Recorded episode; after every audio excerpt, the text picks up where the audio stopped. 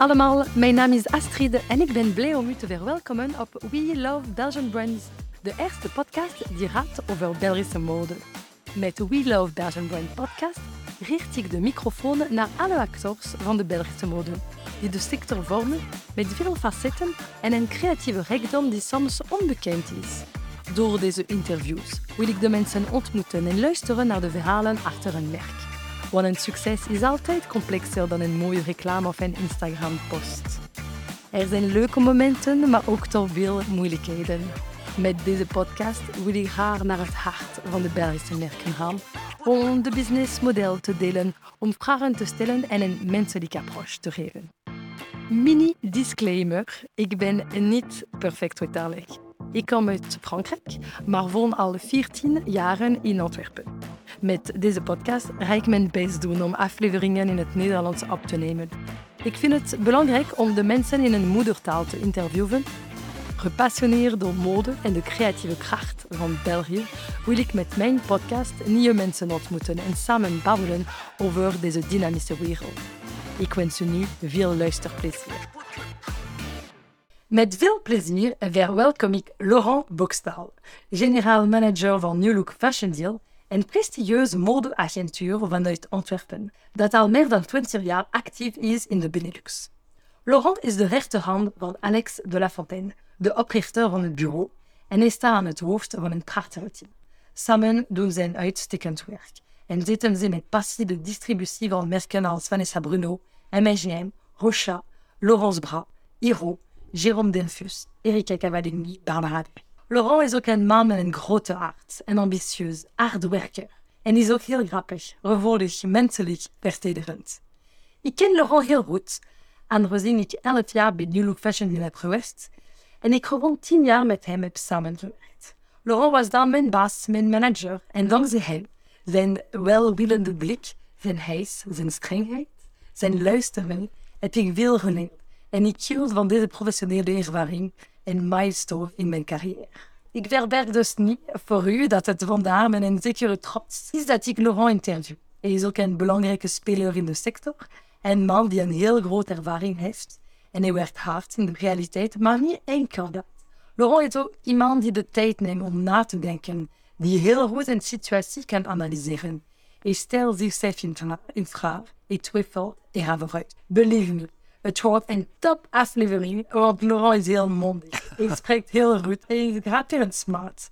Met deze aflevering ben ik om Laurent onder de spotlight te brengen. He shines and he will love it. Hallo, daar Laurent. Hey, dag Astrid. Wie ben je? En kun je in een paar woorden voorstellen? En ik begin altijd op de volgende vraag.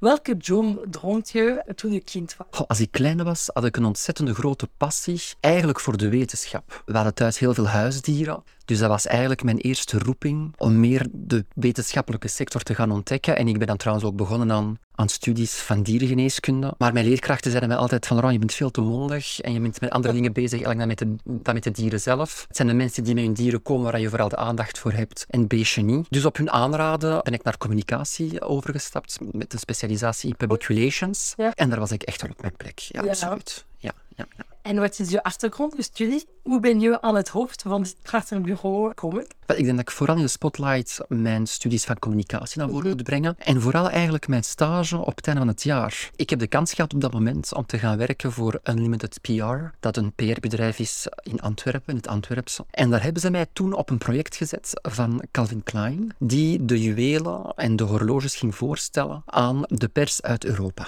En daar hebben ze mij gevraagd om de volledige organisatie op mij te nemen. En dat vond ik ontzettend, ontzettend boeiend.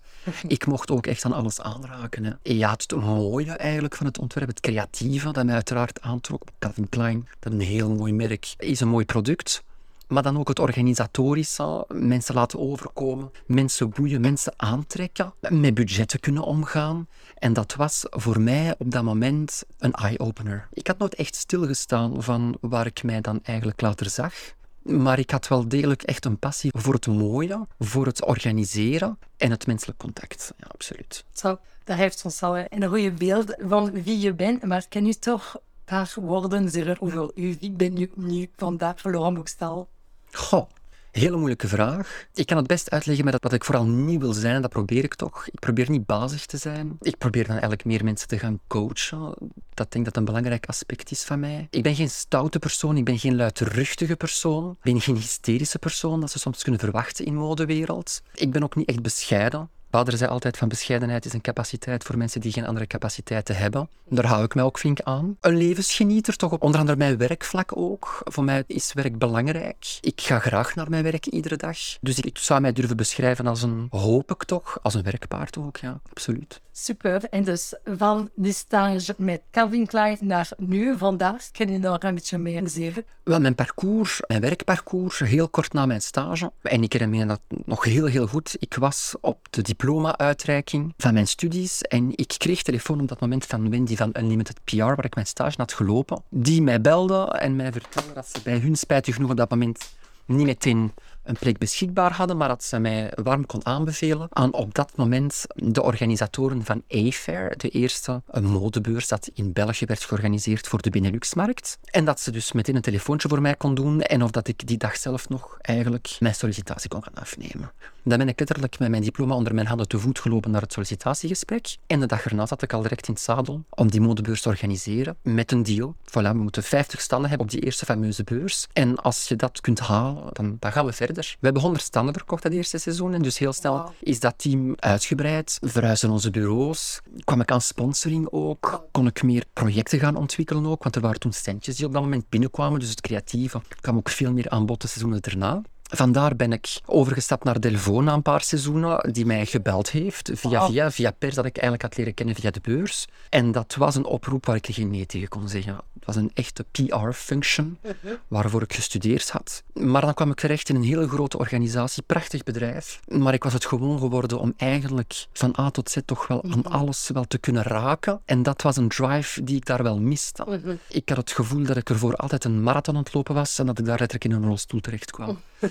Dus vandaar ben ik eigenlijk teruggegaan naar de A-Fair. Mijn vorige baas hebben mij teruggebeld en gezegd, waarom wil je niet terugkomen? Met de belofte van terug de beurs uh, goed on track te krijgen. En dan over te stappen naar een van hun eigen merken. Dat was, toen heet het merk Maison van Le Vos. Dat vond ik heel boeiend, want daar zat ik terug eigenlijk wat alleen in de racewagen en bijna half alleen aan het stuur, met, met goede begeleiding uiteraard. En kwam ik weer aan een totaal ander aspect eigenlijk van de modesector, waar het er ook productie bij te pas kwam, verdeling van een merk, terug dat creatieve aspect dat mij uiteraard ontzettend aansprak. Dat heb ik een paar jaren gedaan, maar het bedrijf heeft zich toen vergalopeerd, te snel, te groot geworden. En op bepaald moment is dat in elkaar, helemaal in dat kaartenhuis is, is beginnen vallen. En dan ben ik gecontacteerd geweest door meneer La Lafontaine, die ik kende, want dat was een klant van mij op de beurs. Ah, ja. Die toen met zijn merken bij ons op de beurs showde, mij gebeld heeft. De avond zelf ben ik daar naartoe gegaan. En de dag erna was ik al onderweg naar Parijs voor een van mijn eerste collecties te gaan ontdekken. Dat was Mugler in de tijd, dat uh,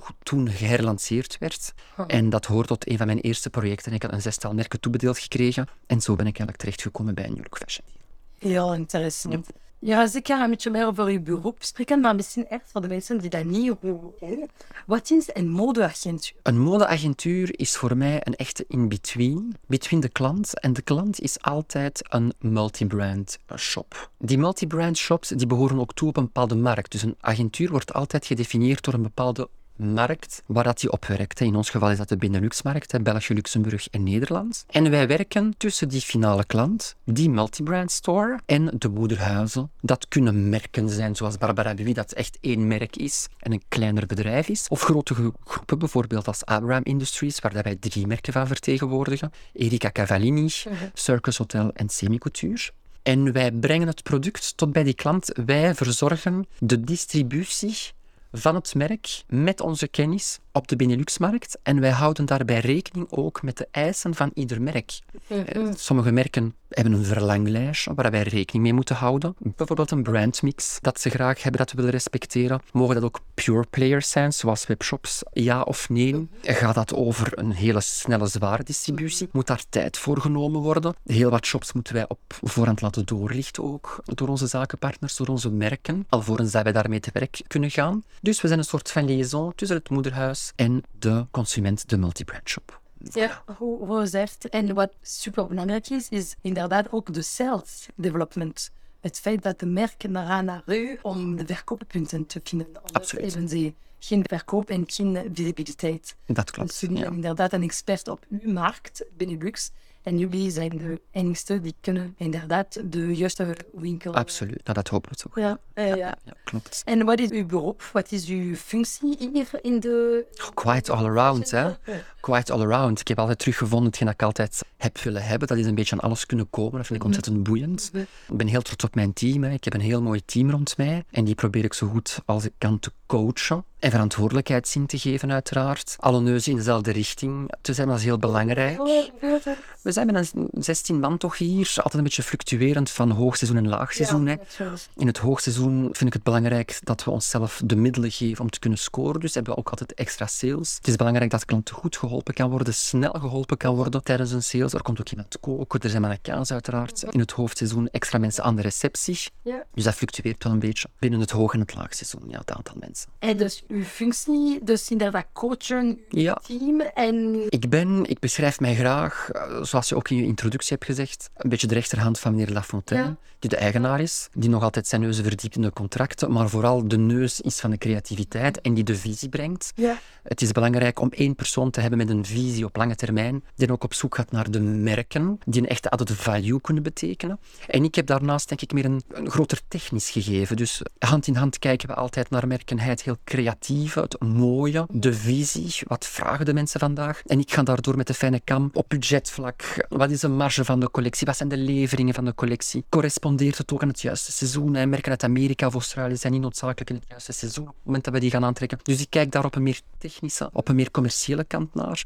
En dan stappen we hand in hand naar die fabrikant om er contracten mee af te sluiten. Dat is één aspect. De digitalisering, het onderhoud van de CRM-systemen, eh, de planning, de organisatie, de betalingen. Quite all round. Ja. En heel belangrijk, hè? want het is er een grote agentuur, dus een grote Absoluut. machine. Absoluut. Heel veel organisatie. Ja. Dan ben je echt... Ja. ja, en ik denk dat het belangrijk is dat er iemand is die een functie heeft, want ik heb ook nog echt sales. Ik heb bepaalde merken die me ook Ja. nog altijd toebedeeld zijn, waar ik zelf ieder seizoen mijn tanden in steek. En dat zorgt er ook voor dat ik nog altijd in touch ben met de markt. Want je moet die finale klant moet je blijven spreken, je moet die blijven horen. Je moet daar zijn voor je team te begeleiden, maar je moet daar zijn ook voor al je klanten. Of dat ik er nu rechtstreeks mee werk omdat het een van mijn merken is, of onrechtstreeks via een van mijn teamleden. Ik doe niets anders dan handen gaan schudden. Verhoud dat mensen mensen gaat, uiteraard. En ook horen, waar hebben ze interesse in, naar waar gaan ze met de boutique. Om zo achteraf ook altijd die informatie terug naar boven te laten gaan, dat te kunnen bespreken intern. En zo de juiste beslissingen te kunnen nemen naar de toekomst toe voor andere merken eventueel aan te trekken. Ja, super interessant. Wat zijn volgens u de mogelijkheden eh, momenteel voor u als agent? Mogelijkheden?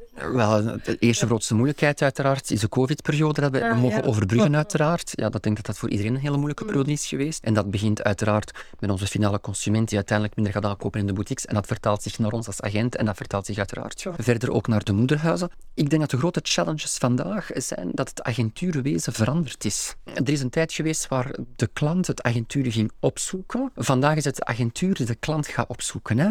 Ik denk dat de rollen omgekeerd zijn vandaag. En wij moeten echt de klanten gaan demarcheren en gaan opzoeken. We moeten de klanten meetrekken en doen dromen. Dat vraagt veel meer voorbereidend werk. Dat vraagt veel meer communicatie, of dat dan nu verbaal is, via websites. Het gaan bezoeken, om die klant te overtuigen dat we het juiste product hebben voor de juiste klant. Dat is één aspect dat veranderd is. Ik denk dat er ook veel minder een rode draad is doorheen de collecties. Wij hebben nog nooit zoveel de vraag gekregen van klanten van ja, wat is fashion morgen? Wat moeten wij vandaag gaan kopen? Dus er is een tijd aangebroken.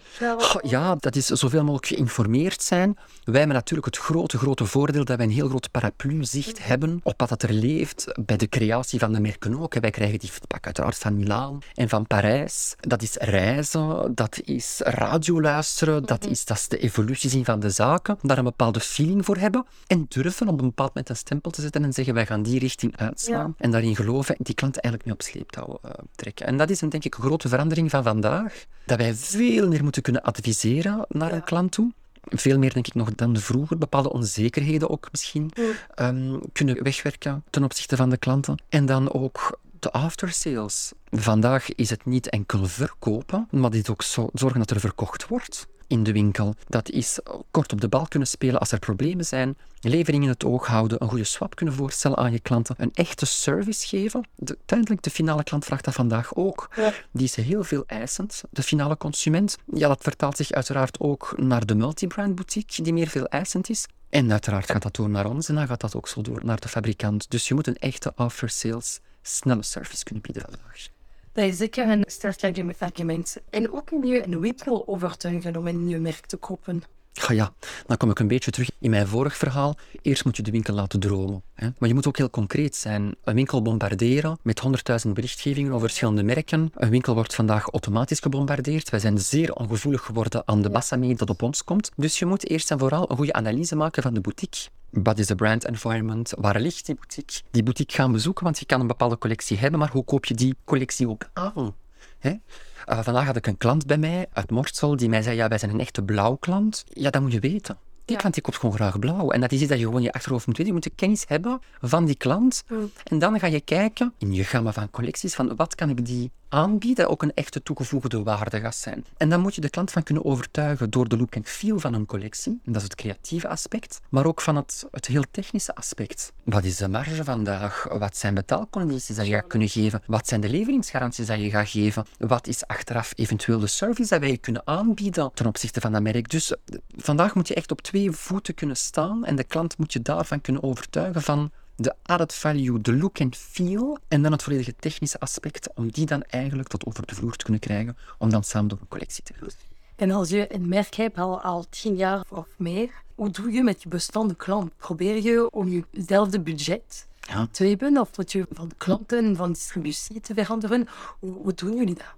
Ja, als daar een perfecte antwoord op was natuurlijk, dan waren misschien de agenturen helemaal niet meer nodig. Quite challenging, want een merk moet evolueren, mhm. maar moet zijn DNA ook altijd kunnen respecteren. Een klant moet zich kunnen vinden in een merk. Dus als een klant bij jou binnenkomt, daar is een bepaald verwachtingspatroon. Die verwacht om iets te kunnen zien, die moet die collectie kunnen herkennen. Dat is heel belangrijk. Aan de andere kant wil de klant altijd ook vernieuwing.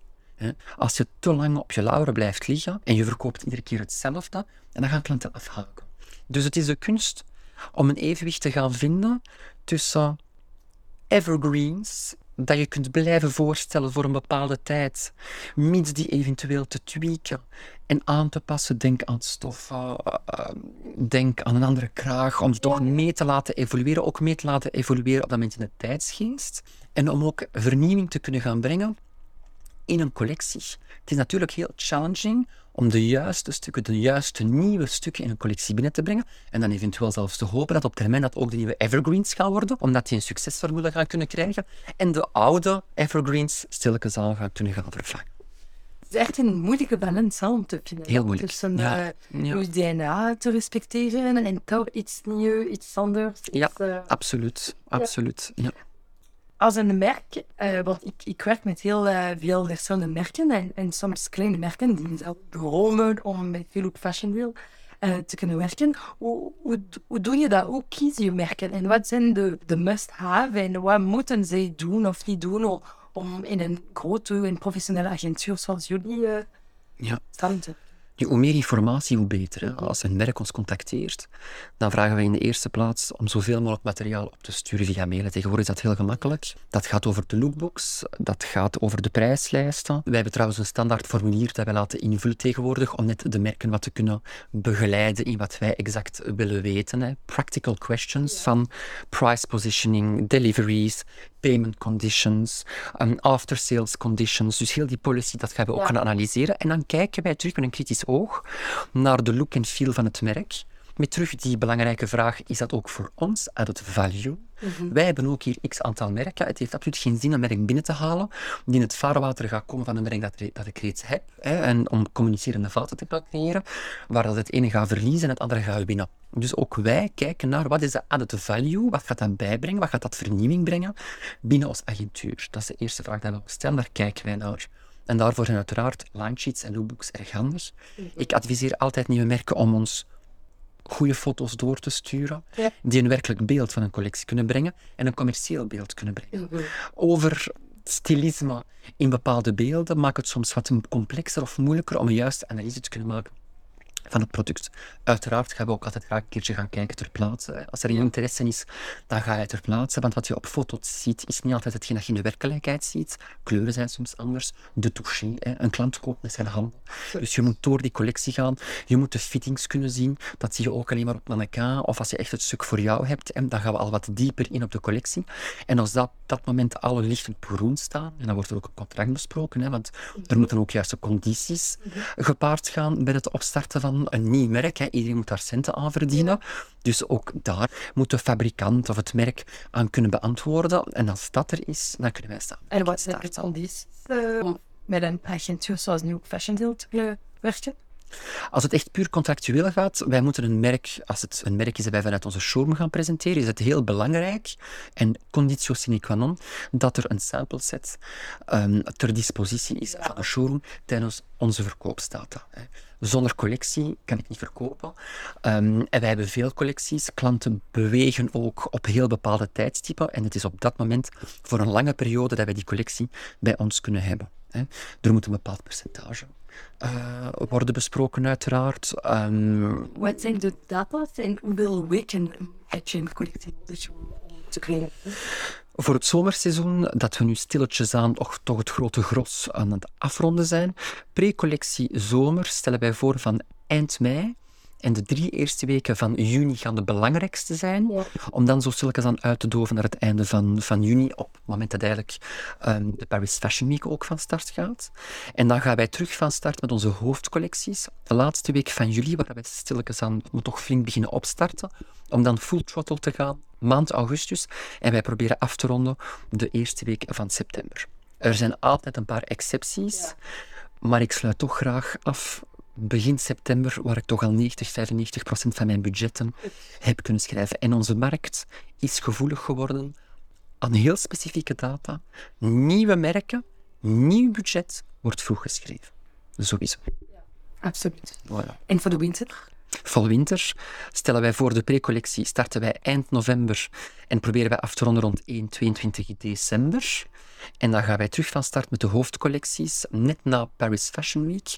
Dus dat is altijd rond de eerste week van januari, februari de belangrijkste maand en wij ronden weer af de eerste week van maart. En dus en je, je hebt collectie nodig voor vier, vijf weken? Absoluut. Ja, heel belangrijk. Heel belangrijk, zeker voor nieuwe merken. Nieuwe merken, dat moet altijd goed voorbereid worden. Dus wij proberen altijd zoveel mogelijk afspraken op voorhand te maken. Hè. Een klant komt niet zomaar op, over de vloer een verkoop, dat bereidt zich voor. Dat is prospectie, dat is beeldmateriaal sturen, dat is eigenlijk de klant zoveel mogelijk teasen, warm maken, informeren en voorbereiden op wat dat hij waarschijnlijk zal zien als hij bij ons komt. Dan moet die afspraak gemaakt worden, uiteraard als die collectie daar is. En moet die klant ook echt actief op een collectie worden gezet. Nieuwe merken gaan ook sowieso genieten van uiteraard de passage van een showroom. Het heeft absoluut geen zin om een beginnend merk helemaal uit de verkoopsperiode van de andere merken te zetten. Het gaat veel moeilijker zijn om daar ten eerste al puur alleen maar interesse en passage op te creëren. En je verliest gewoon een gigantische passage voor de andere merken. Interessant, want ik ken heel veel merken die beginnen nu, bijvoorbeeld 10 september, mm. uh, te werken. Moeilijk. klaar voor een enorm bezig.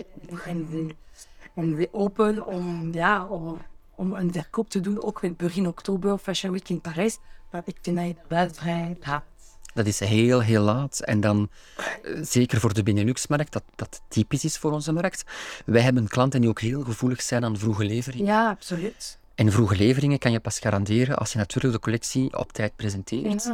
Want anders is de productie sowieso te laat en komt het allemaal te laat binnen. Dat is wel heel eigen aan de Benelux-markt. Vandaar dat precollecties zelfs meer en meer soms belangrijk worden omwille van die goede leveringstijden. Mm, absoluut. En ook voor een nef is dat super belangrijk om te kunnen leveren. Ja, om de productie te kunnen halen. Ja, ja En hoeveel uh, stuks moet het minimum zijn voor een collectie? Als een, een, nieuwe collectie bij jullie begint, hoeveel referenties heb je dan nodig? Minstens 80 en idealiter een 120-tal stuks.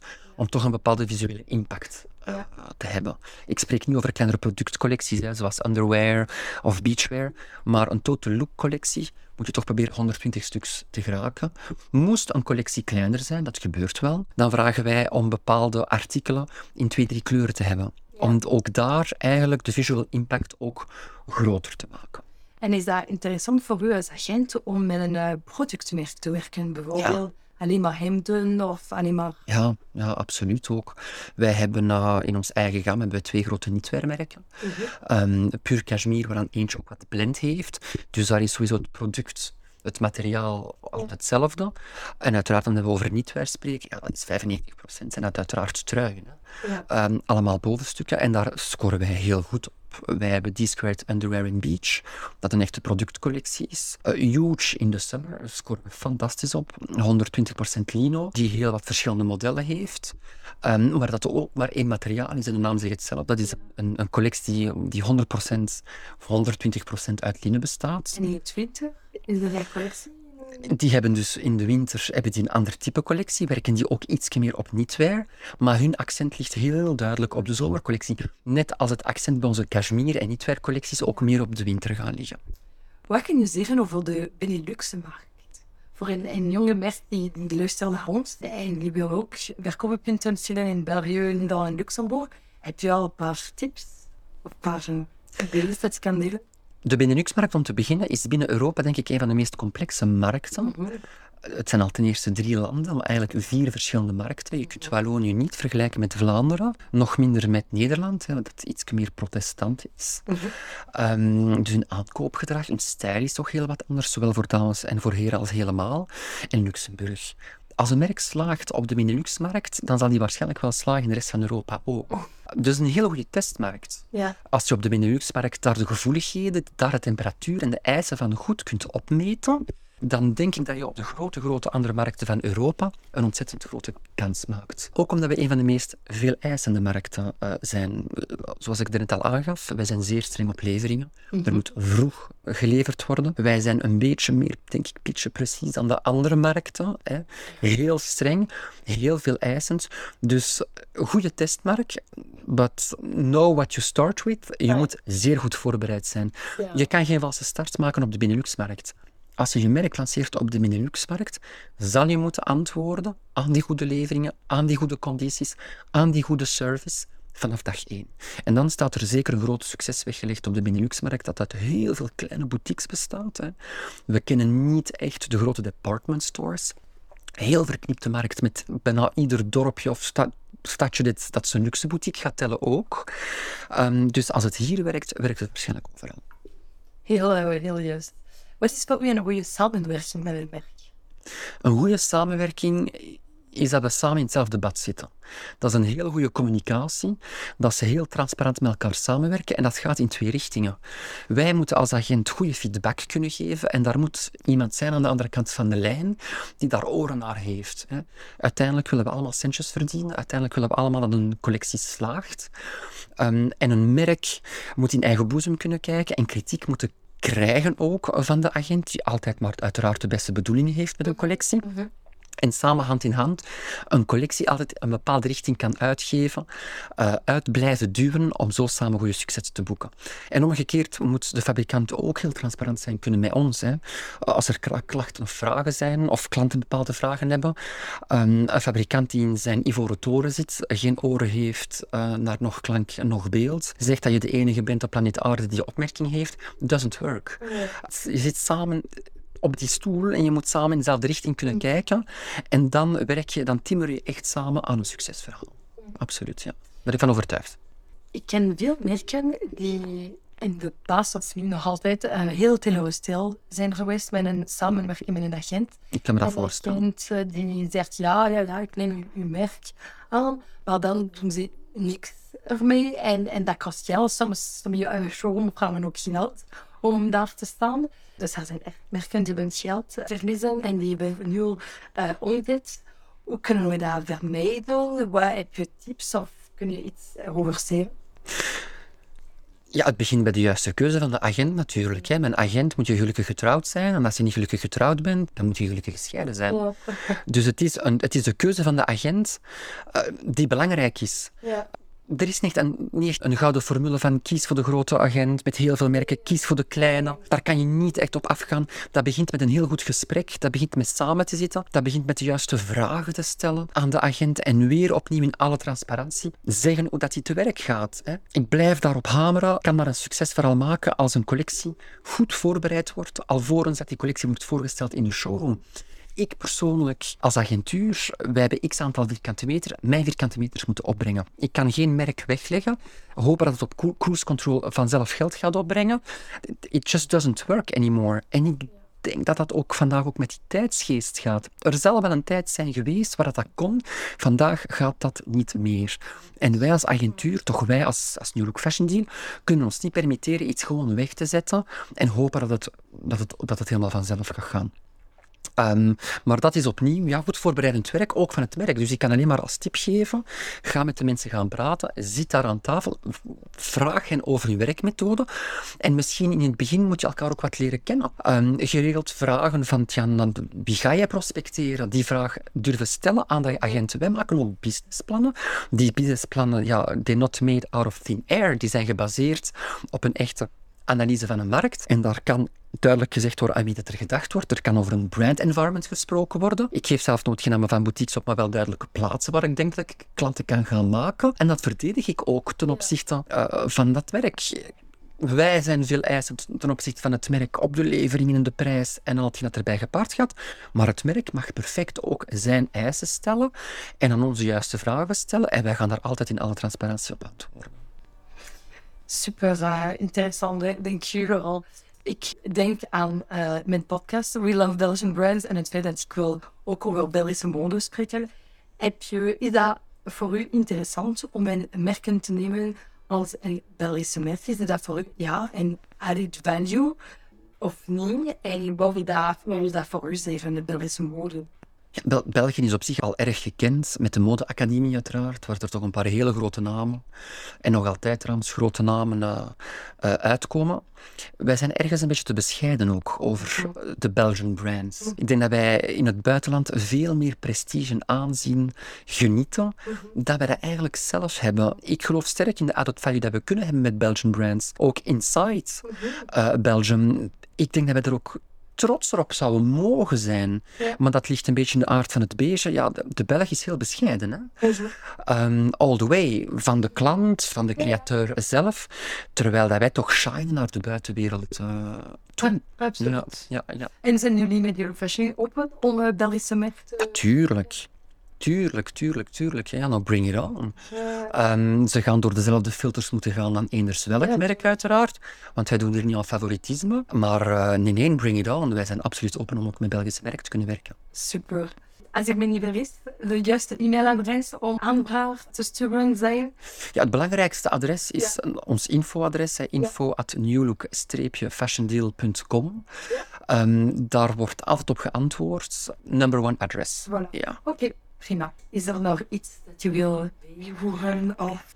Ja, nee, ik vond het een, een heel interessant interview. Okay. Ook mijn eerste keer natuurlijk. Ja. Uh, dat ik achter de, oh, de, achter de micro uh, zit. En uh, nee, in tegendeel, ik wens vooral jou nog heel veel succes met jouw toekomstige podcast. Super, dank je nogal. En ja, ik ben heel blij dat ik heb deze aflevering bij jou heb Ik ook. En, en we hebben ook de chance om nog een aflevering in het Frans te doen of te Laurent. Yes. Dus uh, voilà.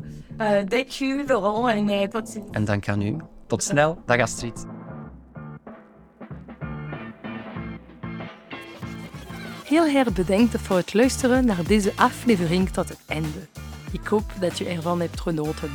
En als dat het geval is, nodig je uit om het te delen en het met vijf sterren te beoordelen. Het zal mij heel helpen om meer zichtbaarheid te verwerken. En als je mensen of projecten hebt om mee voor te stellen of je hebt vragen, aarzel dan niet om mee te vinden op mijn Instagram-pagina we underscore love underscore underscore brands. Ik zie je over 15 dagen voor een volgende aflevering.